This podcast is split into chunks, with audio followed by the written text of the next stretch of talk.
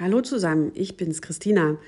Wir haben uns jetzt ungefähr anderthalb Jahre lang nicht gehört und äh, ich habe das eben selbst mit Erschrecken festgestellt, weil ich mir Woche für Woche ganz ehrlich vorgenommen habe, ich lese jetzt ganz bestimmt wieder ein Märchen vor.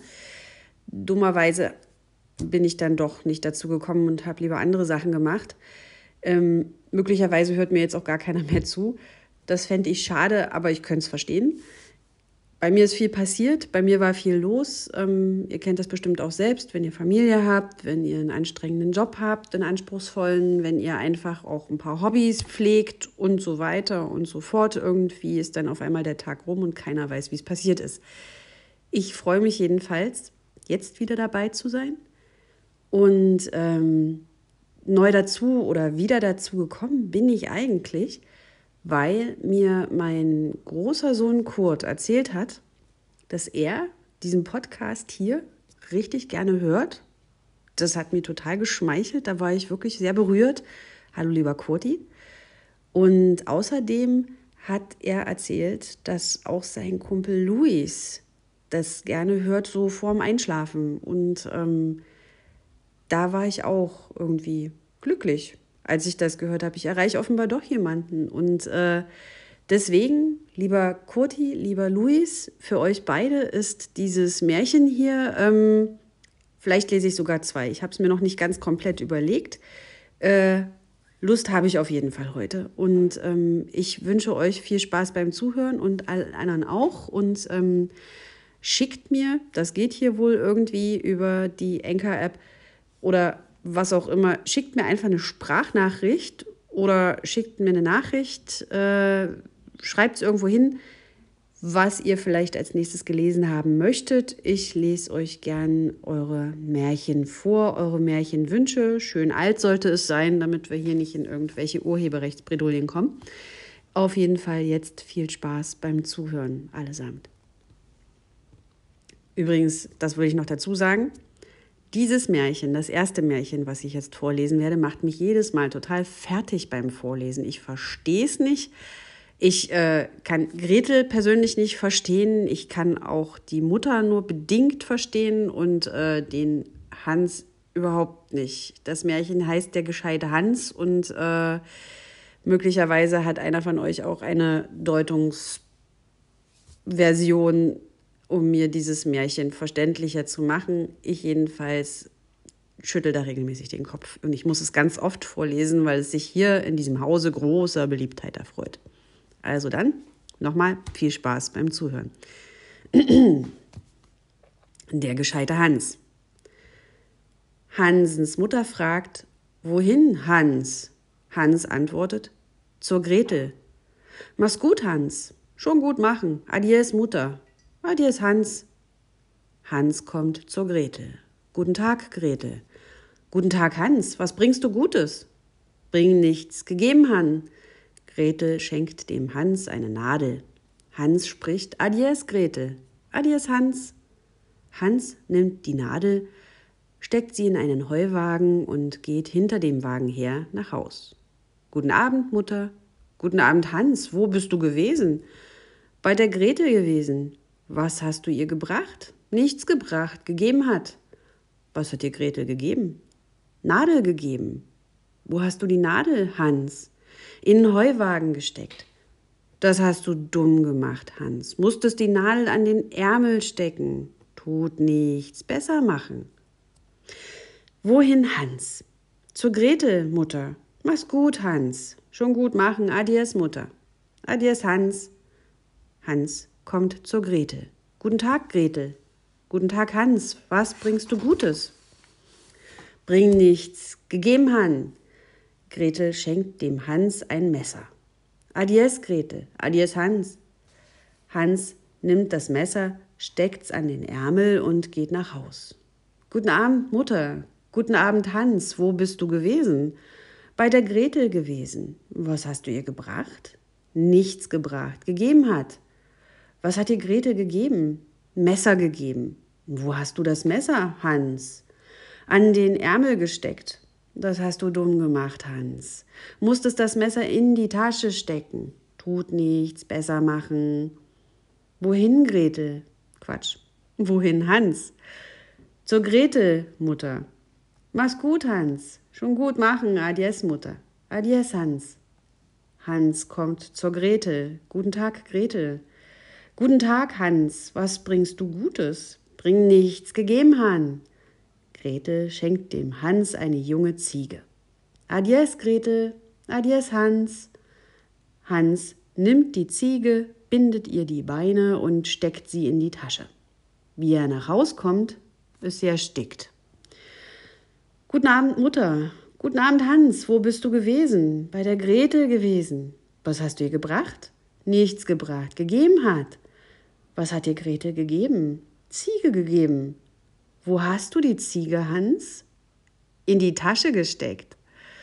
Das hast du dumm gemacht, Hans. Musstest die Ziege an ein Seil binden. Tut nichts, besser machen.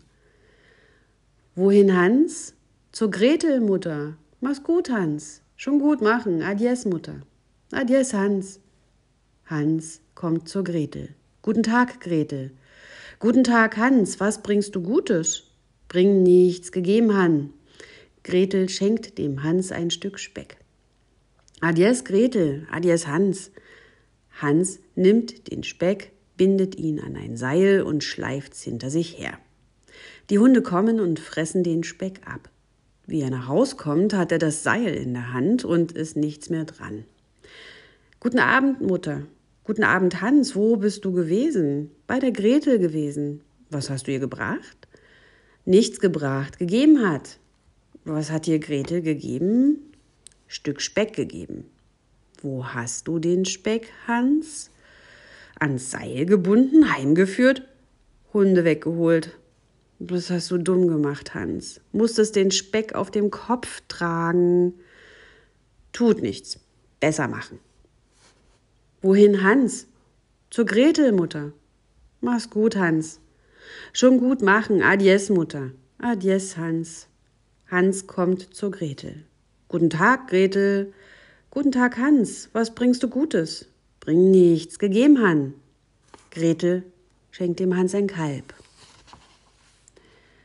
Adies, Gretel, adies, Hans. Hans nimmt das Kalb, setzt es auf den Kopf und das Kalb zertritt ihm das Gesicht. Guten Abend, Mutter. Guten Abend, Hans. Wo bist du gewesen? Bei der Gretel gewesen. Was hast du ihr gebracht? Nichts gebracht. Gegeben hat. Was hat dir Gretel gegeben? Kalb gegeben. Wo hast du das Kalb, Hans? auf den Kopf gesetzt, Gesicht zertreten. Das hast du dumm gemacht. Hans, musstest das Kalb leiten und an die Raufe stellen. Tut nichts, besser machen. Wohin, Hans? Zur Gretel, Mutter. Mach's gut, Hans. Schon gut machen. Adies, Mutter. Adies, Hans. Hans kommt zur Gretel. Guten Tag, Gretel. Guten Tag, Hans. Was bringst du Gutes? Bring nichts. Gegeben, Han. Gretel sagt zum Hans, ich will mit dir gehen. Hans nimmt die Gretel, bindet sie an ein Seil, leitet sie, führt sie vor die Raufe und knüpft sie fest. Darauf geht Hans zu seiner Mutter. Guten Abend, Mutter. Guten Abend, Hans. Wo bist du gewesen? Bei der Gretel gewesen. Was hast du ihr gebracht? Nichts gebracht. Was hat dir die Gretel gegeben? Nichts gegeben. Mitgegangen. Wo hast du die Gretel gelassen? Am Seil geleitet, vor die Raufe gebunden, Gras vorgeworfen?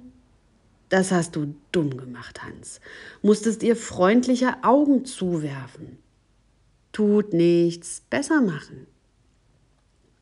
Hans geht in den Stall, sticht allen Kälbern und Schafen die Augen aus und wirft sie der Gretel ins Gesicht. Da wird Gretel böse reißt sich los und läuft fort und ist Hansens Braut gewesen. Dieses Märchen finde ich komplett bekloppt. Aber, wie gesagt, es gibt Menschen hier in diesem Haushalt, die finden das total toll. Und weil das doch recht kurz war, dachte ich, ich gucke mal, ob ich noch ein kurzes Märchen finde. Und vielleicht lese ich das dann auch noch vor. Und zwar hatte ich vielleicht gedacht, wie wäre es mit Katze und Maus in Gesellschaft? Kurzes Märchen, Katzen und Mäuse. Ich weiß, lieber Luis, du magst Tiere und findest die alle sehr niedlich und freust dich dann immer. Also stell dir vor, eine niedliche Katze, eine niedliche Maus. Ich habe jetzt in meinem Buch geblättert und ähm, das Märchen aufgeschlagen. Ich nehme jetzt noch einen Schluck Tee und dann geht's weiter. Sehr lecker. So, Stimme geölt, kann losgehen. Katze und Maus in Gesellschaft. Eine Katze hatte Bekanntschaft mit einer Maus gemacht und ihr so viel von der großen Liebe und Freundschaft vorgesagt, die sie zu ihr tröge, dass die Maus endlich einwilligte, mit ihr zusammen in einem Hause zu wohnen und gemeinschaftliche Wirtschaft zu führen. Aber für den Winter müssen wir Vorsorge tragen, sonst leiden wir Hunger, sagte die Katze. Du, Mäuschen, kannst dich nicht überall hinwagen und gerätst mir am Ende in eine Falle. Der gute Rat ward also befolgt und ein Töpfchen mit Fett angekauft. Sie wussten aber nicht, wo sie es hinstellen sollten. Endlich, nach langer Überlegung, sprach die Katze Ich weiß keinen Ort, wo es besser aufgehoben wäre als die Kirche.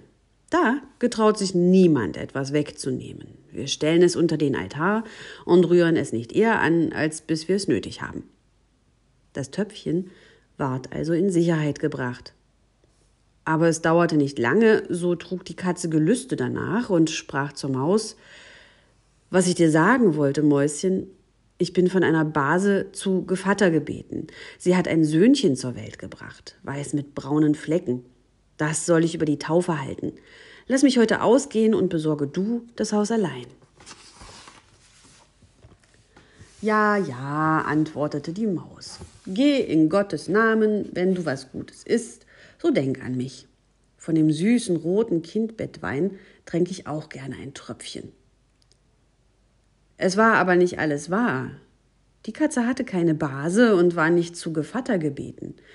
Sie ging geradewegs nach der Kirche, schlich zu dem Fetttöpfchen, fing an zu lecken und leckte die fette Haut ab. Dann machte sie einen Spaziergang auf den Dächern der Stadt, besah sich die Gelegenheit, streckte sich hernach in der Sonne aus und wischte sich den Bart, so oft sie an das Fetttöpfchen dachte. Erst als es Abend war, kam sie wieder nach Haus. Nun, da bist du ja wieder, sagte die Maus. Du hast gewiss einen lustigen Tag gehabt. Das ging wohl an, antwortete die Katze. Was hat denn das Kind für einen Namen bekommen? fragte die Maus. Haut ab, sagte die Katze ganz trocken. Haut ab, rief die Maus. Das ist ja ein wunderlicher und seltsamer Name. Ist der in eurer Familie gebräuchlich? Was ist da weiter? fragte die Katze. Er ist ja nicht schlechter als Bröseldieb, wie deine Paten heißen. Nicht lange danach überkam die Katze wieder ein Gelüsten. Sie sprach zur Maus Du musst mir den Gefallen tun, nochmals das Hauswesen allein besorgen. Ich bin zum zweiten Mal zu Gevatter gebeten, und da das Kind einen weißen Ring um den Hals hat, so kann ich's nicht absagen. Die gute Maus willigte ein, die Katze aber schlich hinter der Stadtmauer zu der Kirche und fraß den Fetttopf halb aus. Es schmeckt nichts besser, sagte sie, als was man selber isst, und war mit ihrem Tagwerk ganz zufrieden. Als sie heimkam, fragte die Maus, wie ist denn dieses Kind getauft worden? Halb aus, antwortete die Katze. Halb aus? Was du sagst. Den Namen habe ich meinen Lebtag noch nicht gehört. Ich wette, der steht nicht im Kalender.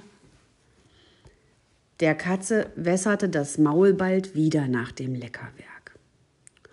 Aller guten Dinge sind drei, sprach sie zu der Maus. Da soll ich wieder Gevatter stehen. Das Kind ist ganz schwarz und hat bloß weiße Pfoten, sonst kein weißes Haar am ganzen Leib. Das trifft sich alle paar Jahre nur einmal. Du lässest mich doch ausgehen?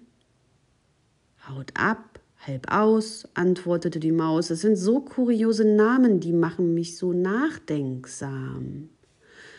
Da sitzest du daheim in deinem dunkelgrauen Flausrock und deinem langen Haarzopf, sprach die Katze und fängst Grillen.